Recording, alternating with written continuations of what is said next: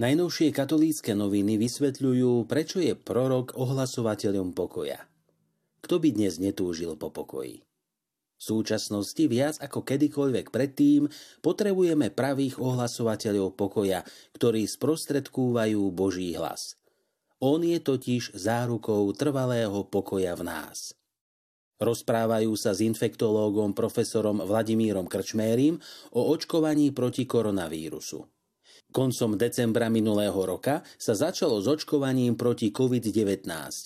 Odborníci ho považujú za jeden z najúčinnejších nástrojov v boji proti ochoreniu, s ktorým svet zatiaľ neúspešne bojuje už rok. V reportáži pozývajú na návštevu gotického kostola svätého Egídia v Poprade. Previedol nás ním Rastislav Oušonka. Život niekedy poriadne zamieša karty a pripraví nám zaujímavé prekvapenia – tak to bolo aj v prípade novinára Rastislava Oušonku, ktorý v Lani prišiel o prácu. Túto stratu však nepokladá za prehru, práve naopak, vyťažil z nej maximum. A tak sa dnes venuje zaujímavej činnosti, do ktorej dáva celé svoje srdce.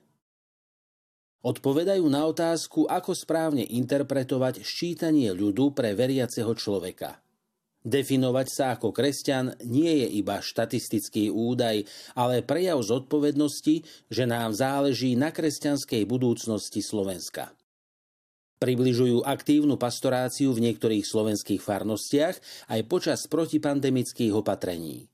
Živý kontakt kňazov s veriacimi je už pár týždňov obmedzený iba na online priestor – Duchovných pastierov sme sa preto opýtali, čo je podľa nich v tomto čase dôležité a dozvedeli sme sa, ako veriacím podávajú pomocnú ruku.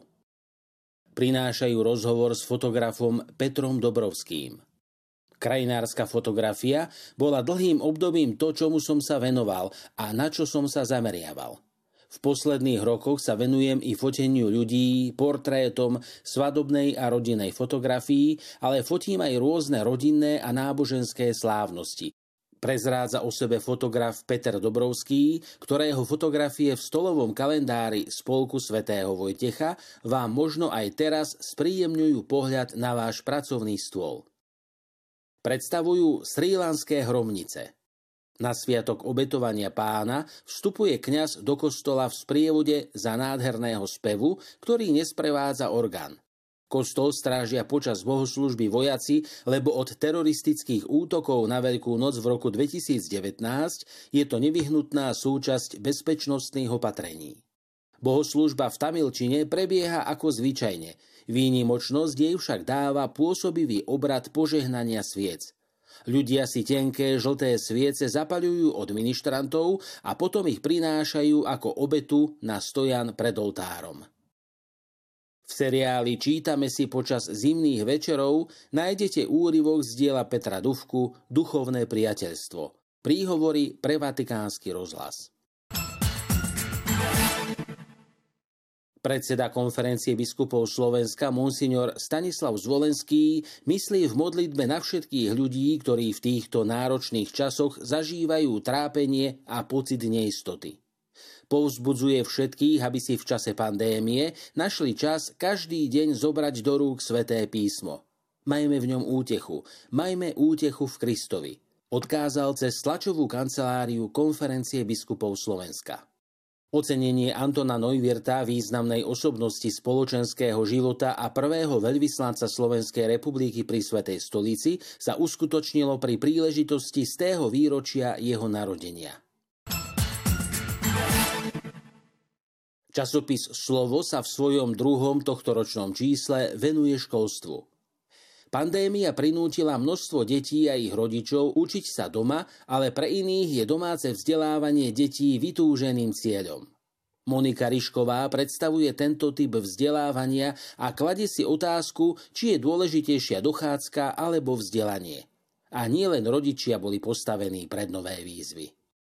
O tom, čo spôsobila zmena výučby v školstve, hovorí v rozhovore dlhoročná riaditeľka cirkevnej školy z Prešova Júlia Šarišská. A do tretice prinášame svedectvo jednej rodiny o tom, čo im domáce vzdelávanie umožňuje a ako sa k nemu dopracovali. Profesor Jozef Glasa vo svojom článku opisuje záblesk svetla, ktorý nastáva iba maličkú chvíľu po počatí dieťaťa. Vedci ho nazývajú aj ohňostroj života. A Milan Gábor predstavuje ikonu presvetej bohorodičky, darkyne zdravého úsudku, ku ktorej sa utiekajú v modlitbe tí, ktorí prosia o dar múdrosti a zdravý úsudok, o pomoc pri učení či výchove detí. Goodbook, ktorý je venovaný hlavne mladým ľuďom, okrem iného prináša odpovede na otázky, keď Boh u nás všetko vie, prečo sa máme spovedať. A musím sa modliť z knižky? Spravodajstvu zasa dominuje návšteva prezidentky Slovenskej republiky Zuzany Čaputovej u svätého otca Františka v Ríme a obsah posolstva, ktoré cez ňu občanom Slovenska odkázal svätý Otec.